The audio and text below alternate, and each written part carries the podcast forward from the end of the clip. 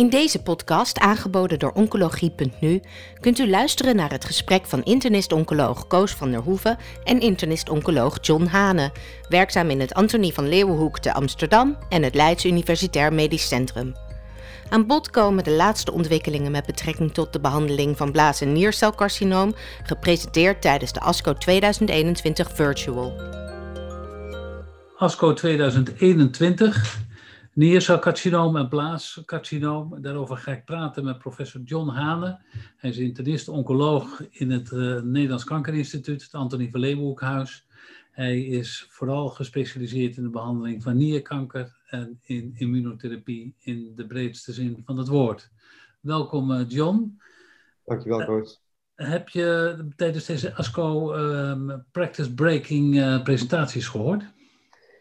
Ja, ik weet niet zeker of het practice breaking al is, maar er waren natuurlijk uh, spannende data van uh, adjuvant uh, pembrolizumab bij het niercelcarcinoom. En er waren ook zeer interessante data bij het melanoom, wat betreft de anti-LEC3 plus nivolumab. In vergelijking met nivolumab-studie. Ja, dat, dat, dat is ook interessant, omdat uh, ook daar werd gezien dat de progressievrije overleving met zo'n vijf maanden werd verlengd door de combinatie, terwijl de toxiciteit eigenlijk bijna identiek was aan nivolumab alleen. Dus het lijkt dat er toch een groep is die heel veel baat heeft van die uh, toevoeging van uh, anti-LEC3. Oké, okay. nou dat is een, een goede start. Uh, immunotherapie, daar zullen we het veel over hebben in allerlei aspecten. We gaan beginnen met niercelcarcinoom. En eerst de adjuvante setting. Er was een update over de waarde daarvan, adjuvant van pembrolizumab uit de Keynote 564-studie. Nou, geen update. Het was de eerste presentatie van die, ja. uh, van die studie. En uh, er was, was een plenaire presentatie door Tony Chueri op, op zondagavond. En het is een grote studie met bijna duizend patiënten, die allemaal intermediate to high of high risk of zelfs resected M1 uh, niercelcarcinoom hadden. Allemaal kleercelcomponenten in. Die werden gerandomiseerd tussen placebo, dan wel pembrolizumab gedurende een jaar. In een dosering van 200 milligram per drie weken. En uh, wat de studie uiteindelijk liet zien, is was dat er een ja, verschil was in disease-free survival. met een hazard ratio van 0,68. en de 12 maanden uh, disease-free survival rate was zo'n 86% voor de pembrolizumab-arm versus 76% voor de uh, placebo-arm. En op 24 maanden was het 77 versus 68. Zo'n 9 à 10% verschil in disease-free survival. Uh, tweede uh, eindpunt was overall survival. Uh, daarin werden eigenlijk nog geen uh, belangrijke verschillen gezien. Je ziet dat die curves uit elkaar gaan lopen ongeveer na een, een jaar. En dan komen er een kleine, kleine verschillen. Bij twee jaar was het verschil niet meer dan uh, 2 à 3 procent. Dus te vroeg. Er waren nog, nog maar 51 events in die, in die overall survival. Dus maar 26 procent van de events die ze nodig hadden om daar een goede uitspraak over te kunnen, te kunnen doen. Dus die studie is wat dat betreft nog veel te immatuur. Ja.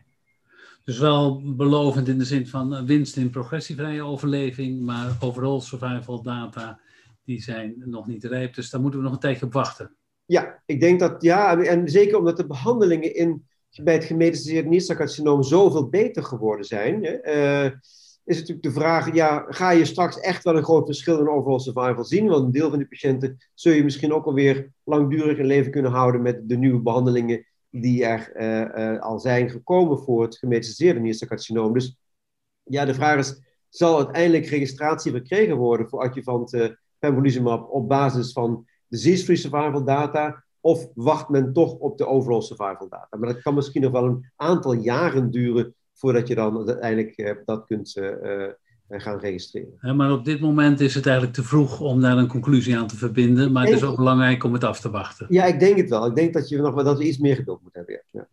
Vorig jaar hebben we al gesproken over de combinatie van axitinib en pembrolizumab in vergelijking tot sunitinib. Ja. En daar was wel een update over met een langdurigere follow-up. Wat Zeker. kan je daarover zeggen?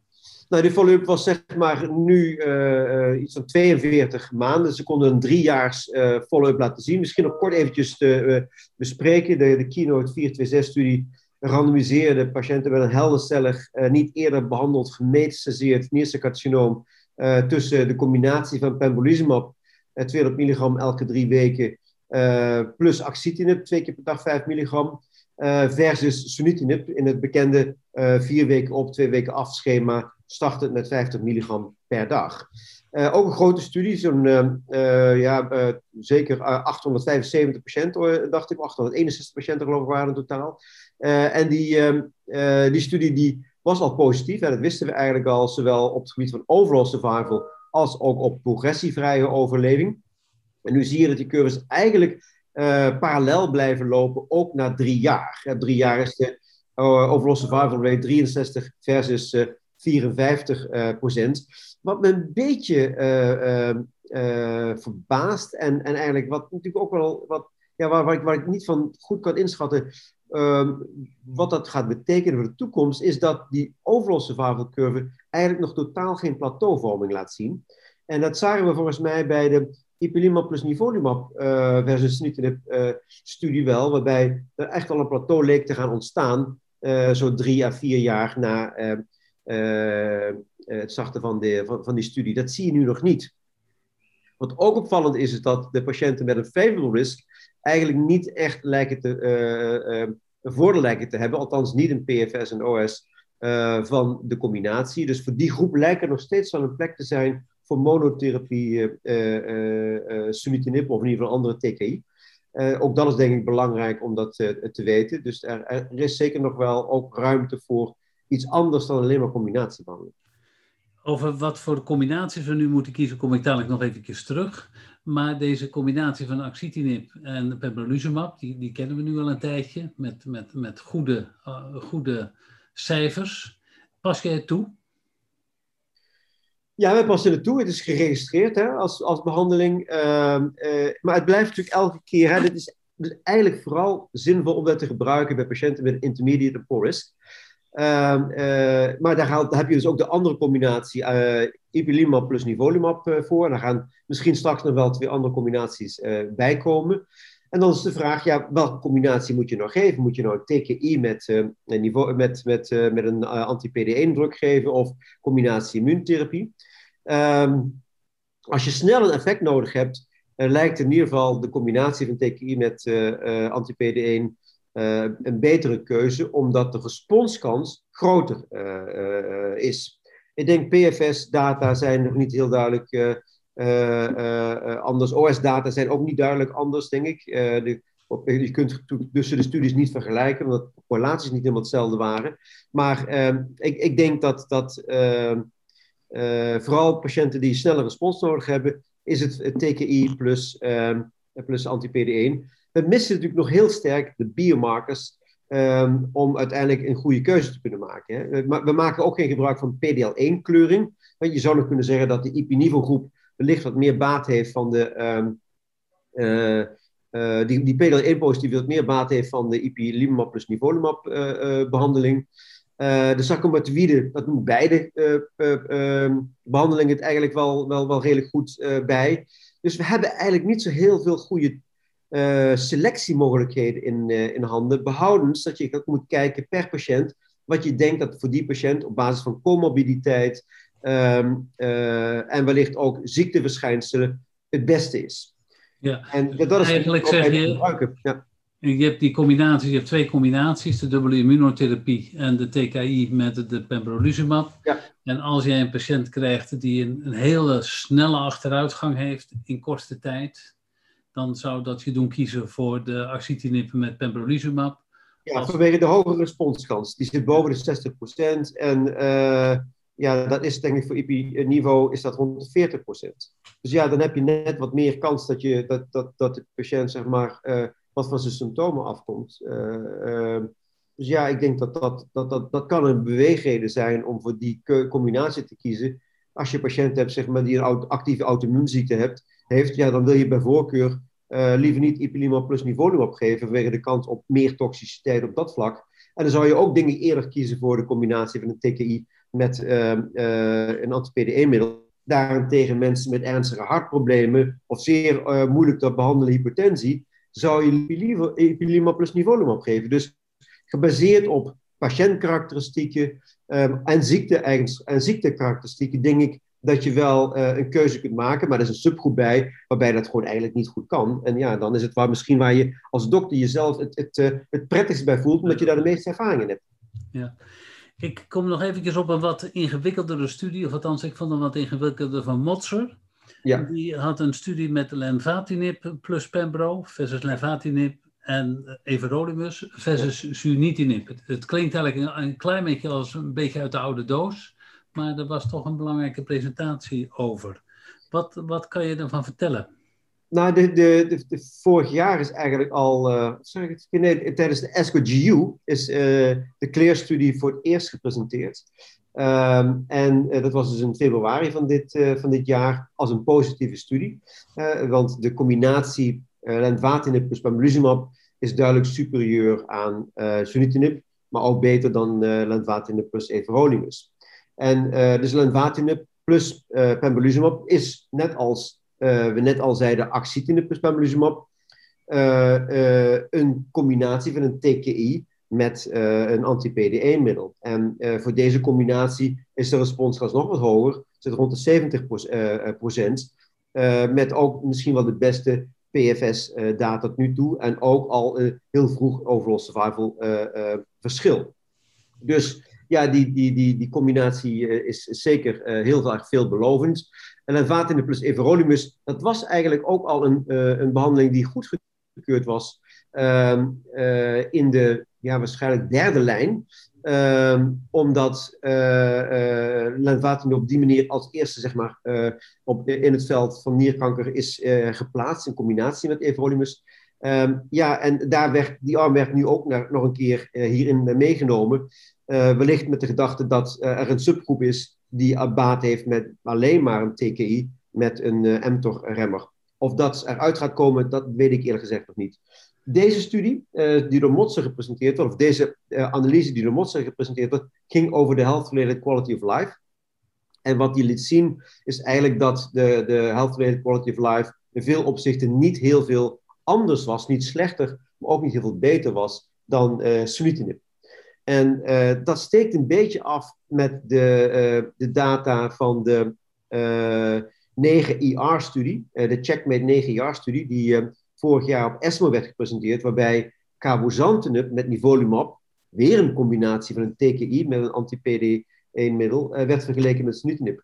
En daar leek in ieder geval de uh, health-related quality of life data van de combinatie beter te zijn dan, uh, dan sunitinib.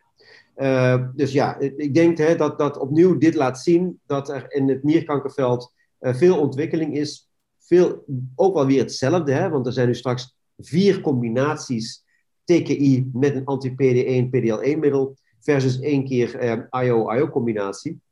Er valt dus redelijk wat te kiezen, maar eh, het is wel lastiger geworden om uiteindelijk eh, de beste keuze voor je patiënt te maken. Je hebt het eigenlijk al een klein beetje gezegd, maar met wat, alles wat je te kiezen hebt, en je noemt vier combinaties, maar je hebt ook nog uh, monotherapie die je kan geven. Zeker, en in, Nederland, in Nederland maken we ook nog gebruik hè, van eh, watchful waiting eh, bij patiënten die een heel langzaam progressieve ziekte hebben. Dus tot de favorable risk groep behoren, maar zeg maar een paar longmetastase hebben bijvoorbeeld die heel langzaam groeien. Waarbij je soms nog wel een, jaar of nog langer, soms wel jaren, uh, kunt wachten voordat ze überhaupt aan behandeling toekomen. Uh, dus dat doen wij ook nog. Ik denk niet dat je, ik denk dat er steeds ook een goede optie is voor patiënten. Want het is niet gezegd dat ehm, ook met die combinatie van een TKI met uh, uh, anti-PD1, of schoon wel een deel van de patiënten complete remissies bereikt. En we altijd zeggen dat patiënten met een complete remissies waarschijnlijk ook wel langdurige overleving hebben, dat je die mensen geneest.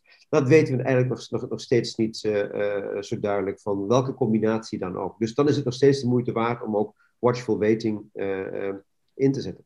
Het is misschien wel een beetje een gewetensvraag, maar met al die combinaties die je hebt, Denk je dat het nog mogelijk is om een algoritme te maken voor wat je onder welke omstandigheden zou moeten geven als eerste lijn, tweede lijn, derde lijn bij welke patiënten? Nou, dat is best moeilijk geworden, kan ik je verzekeren. Ehm, want heel veel tweede lijnsdata ontbreken. En ja, we, hebben bijvoorbeeld eigenlijk geen gerandomiseerde studie. Daar komen we misschien straks nog even over te, over te spreken. Ehm, voor patiënten die eerst ipilimumab plus nivolumab hebben gehad, wat moet je dan in tweede lijn geven? Is het dan zodat je dan uh, sunitinib moet geven, of pazopanib, of moet je zeg maar cabozantinib geven? Er loopt nu een studie, een single-arm fase 2 studie, de Cabo Point studie, die specifiek voor deze groep patiënten kijkt wat de bijdrage van cabozantinib is. Maar die data ontbraken. Dus het is best wel complex geworden om dan te zeggen, de beste behandeling in tweede lijn is dit. En wat moet je dan, als cabozanten het niet meer, niet meer doet, wat moet je dan geven? Moet je dan lenvatinib plus everolimus geven? Ja, hele goede data daarover ontbreken. Dus het is best complex. En voor degene die TKI met een uh, anti-PD1-middel hebben gehad, wat moet je dan in de tweede lijn uh, geven? Um, zeker voor de cabozantinib plus nivolumab data, moet je dan, dan hebben we eigenlijk helemaal niks wat je in de tweede lijn kunt geven. Misschien zelfs misschien het middel wat uh, Zutifan, hè, die, die uh, HIF-2-alpha-remmer, uh, dat je die zou kunnen geven, maar die is niet geregistreerd, dat kan in een studieverband. Dus het wordt wel complexer, het, het, het veld. Um, en we missen natuurlijk heel sterk de biomarkers die ons helpen echt per patiënt te bepalen wat de beste therapie is. Nou denk ik dat we allerlei argumenten kunnen hebben over de effectiviteit. Ik denk dat de bijwerkingen goed te managen zijn. Maar die dubbele therapieën, die brengen ook heel veel kosten met zich mee. Is dat financieel ook nog wel een klein beetje te managen? In het verleden bij uh, de behandeling van het melanoom, daar hadden we de BRAF-MEC-remmers, maar dan had je combinaties van dezelfde firma. En dan kon je misschien ook op het prijsgebied nog wel eens uh, in uh, een, een, iets gunstigs afspreken. Maar als het medicijnen van twee verschillende firma's zijn, hoe zit dat dan? Ja, dan wordt het wel weer complex. Hè? Denk aan cabozantinib plus nivolumab firma BMS en uh, is van, van Ipsen. Ja, ja dan, dan, wordt het dan weer lastiger. dus dat betekent dat je per middel prijsafspraken moet gaan maken of voor de combinatie. Uh, ja, dat, dit soort combinaties komen waarschijnlijk dan in de sluis terecht en dan moet uh, zwaar onderhandeld worden om de prijsonderhandelingen zo goed mogelijk te laten, te laten verlopen. Maar ja, het is evident hè, dat, dat, dat de kostentoxiciteit wel zeer fors begint te worden met dit soort combinaties. Uh, nou, natuurlijk leven patiënten langer, hè, je hebt ook, maar patiënten zitten ook langdurig vast aan die behandeling. Hè, want in principe zeg maar, stopt in, dit, in de meeste studies stopt de anti-PD1-behandeling na een periode van twee jaar. Ja, de, standaard, dat, is, dat is dan zeg maar in de, in de studie ook afgesproken. Maar de TKI kan, lang, kan langdurig doorgaan. Dus dan blijf je ook nog een keer heel lang die middelen slikken. Ja, tenzij voor patiënten dat ook niet haalbaar is, omdat het te toxisch is. Dus ja, je hebt gelijk, Koos. Ik, ik denk dat het wel heel duur aan het worden is allemaal.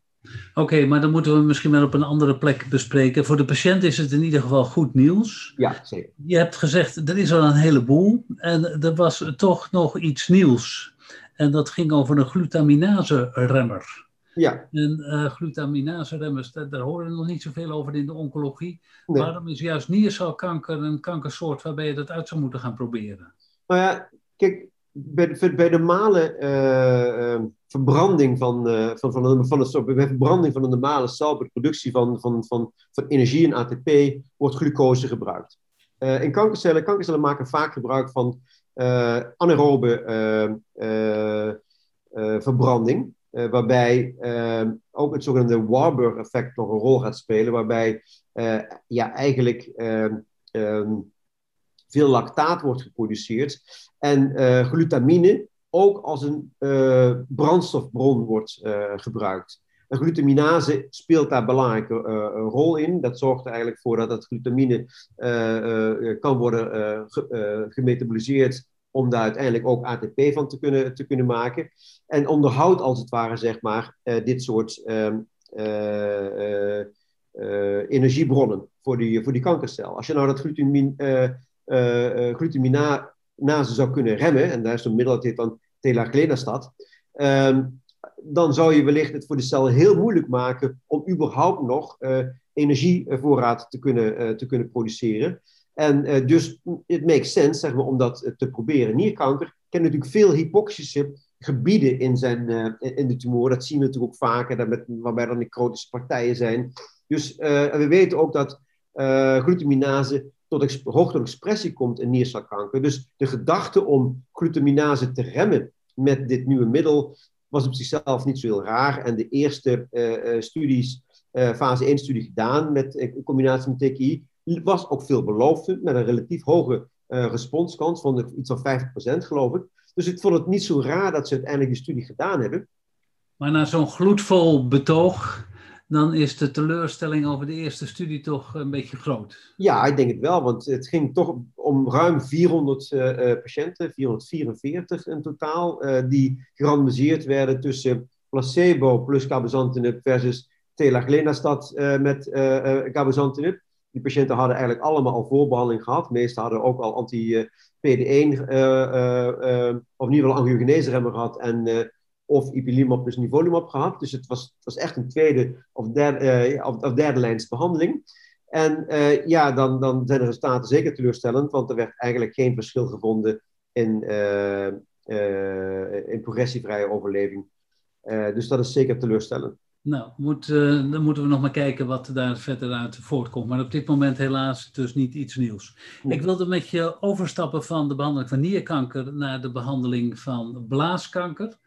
En je ziet dat immunotherapie daar ook steeds meer ingezet wordt voorafgaande aan een lokale behandeling voor blaaskanker.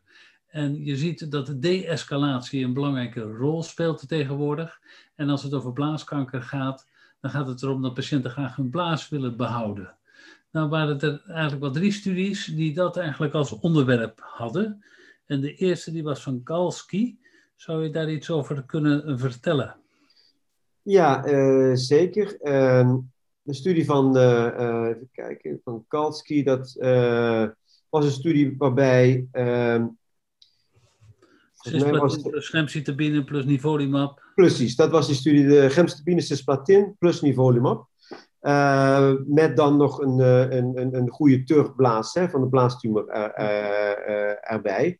Ehm, en als de patiënten zeg maar ehm, uh, klinische uh, respons hadden, een complete remissie hadden, klinische complete remissie hadden, dan konden ze kiezen tussen of geen blaasverwijdering of een blaasverwijdering. Als ze geen klinische complete remissie hadden, dan ondergingen ze wel allemaal een, uh, een, een cystectomie. En uh, ik denk dat het wel heel interessant was om te zien, zeg maar, dat was een studie van volgens mij iets van 74 patiënten, als ik het uh, goed heb, 76 patiënten. Ja. 74 zijn er uiteindelijk, uh, hebben een klinische restagering ondergaan, waarbij ze dan zeg maar een cystoscopie ondergingen met biopte en ook urinecytologie en MRI-scan maakten, nadat ze vier cycli hadden gehad van gemcis plus nivolumab. Um, de helft had zeg maar een klinische complete remissie en de andere helft niet. En als je dan kijkt naar hoeveel patiënten uiteindelijk kozen voor een uh, cystectomie, was dat er maar eentje van, de, van die 31 die uiteindelijk zeg maar, een klinische complete remissie hadden. En 30 hadden dus, kozen er niet, dus niet voor, want dat mochten de patiënten zelf uiteindelijk bepalen. En gingen daarna nog door met vier maanden niveaubehandeling. En dan zie je toch dat een groot deel van de patiënten een goede voortgaande remissie hadden. en dat ze dus ja, eigenlijk toch een, een, een, grote kans hadden dat ze hun blaasfunctie zonder het verwijderen van de, van, van de blaas konden behouden. En dat is denk ik wel heel mooi nieuws. Ik denk dat de follow-up duur nog te kort is om te zeker te weten dat er ook niet nog later recidieven zijn. Maar ik denk dat dit wel zeg maar, een hele interessante studie is. Er was ook een studie van Ballard uh, met uh, inductie Pembro gemcitabine, maar de gemcitabine dan uh, toegevoegd aan de radiotherapie. Dus, ja, dus er, waren, er waren twee studies waarbij radiotherapie werd gebruikt als blaassparende behandeling. in combinatie dan met of tremelimumab plus durvalumab, of inderdaad gecombineerd met pembrolizumab en wekelijks gemcitabine. Uh, en beide studies waren eigenlijk wel interessant, omdat uh, in beide studies werd gezien dat er toch een, groot deel van de patiënten uh, een blaas, ja, sparende eigenlijk of blaas intacte disease-free survival hadden. Dan praat je over meer dan 75 tot 80 procent van de patiënten had dat. Natuurlijk ook allemaal nog met beperkte follow-up, maar ook dat lijkt dus wel een behandeling te zijn die ervoor kan zorgen dat patiënten niet hun blaas hoeven in te leveren en uiteindelijk geen stoma krijgen. En vooral voor patiënten die, die misschien wat zwakker zijn, die wat ouder zijn, voor wie een cystectomie misschien toch een grote ingreep is? Ja, zeker. Uh, uh, dat is natuurlijk nog steeds de gouden standaard, de cystectomie. Maar uh, ja, veel mensen vinden het toch een handicap als ze hun blaas moeten inleveren. Van de andere kant denk ik ook dat, dat, dat bestraling kan natuurlijk ook wel problemen met zich mee, meebrengen. Dus dat moeten we ook niet onder, onderschatten.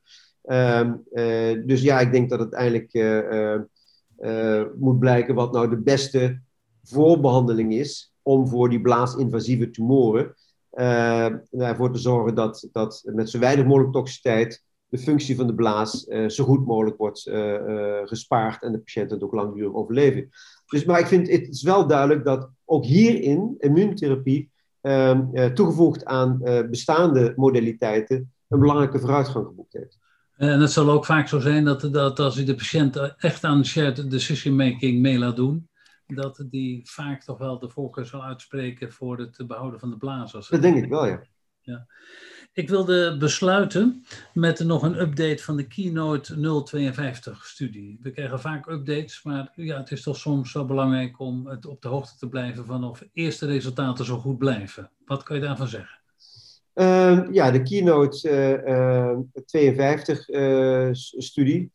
Uh, ja, natuurlijk eigenlijk ook een, een, een belangrijke studie bij blaaskanker. patiënt, hier betrof het eigenlijk patiënten die ehm, niet eerder met chemotherapie voor gemetastaseerde of advanced blaaskanker waren behandeld maar ineligible waren voor cisplatin gebaseerde chemotherapie. Die konden pembrolizumab uh, krijgen in dosering van 200 milligram uh, Q3 weken. Um, en uh, die studie die heeft nu al behoorlijk wat uh, follow-up. We praten eigenlijk al over follow-up van tegen de vijf jaar. Ja. ruim vier jaar in ieder geval. En dan zie je dat, dat er nog steeds ehm, een, een op vier jaar nog 20% van de patiënten uh, uh, in leven met alleen die pembrolizumab, tenminste met pembrolizumab-behandeling, die zal misschien ook nog wel chemotherapie gehad hebben, in, tweede, in tweede lijn. en als je dan kijkt naar de patiënten die een LPDL1-expressie hadden, en dan kijken we naar een CPS-score van 10 of meer, uh, dan is dat vooral die groep die veel baat had van uh, uh, anti-PD1. En dat is uiteindelijk ook zeg maar, in het label opgenomen om patiënten vooral anti-PD1 te geven die ook een, een PDL1-positieve tumor hebben. Met een vijfjaarsoverleving van 32 procent. Dus ja, ja, heel goed denk ik. En ik denk dat als je kijkt naar patiënten die een PR of een CR hadden op die behandeling, uh, dan maakte het eigenlijk niet zoveel uit of je nou wel of geen hoge PDL1-score hadden. Die deden het eigenlijk allemaal wel, wel goed. Dus de, dus de uh, alle, patiënten die stable disease of, uh, of, of geen respons hadden, het verschil tussen CPS 10 of meer of, of minder zat vooral in die, in die groep. Dus ja, ik denk dat dat heel duidelijk laat zien hè, dat immuuntherapie voor een deel van de patiënten echt een belangrijke bijdrage heeft geleverd aan de, aan de totale overleving. En ik denk dat zeker na vijf jaar je misschien wel kunt zeggen dat die patiënten uh, genezen zijn van een ziekte.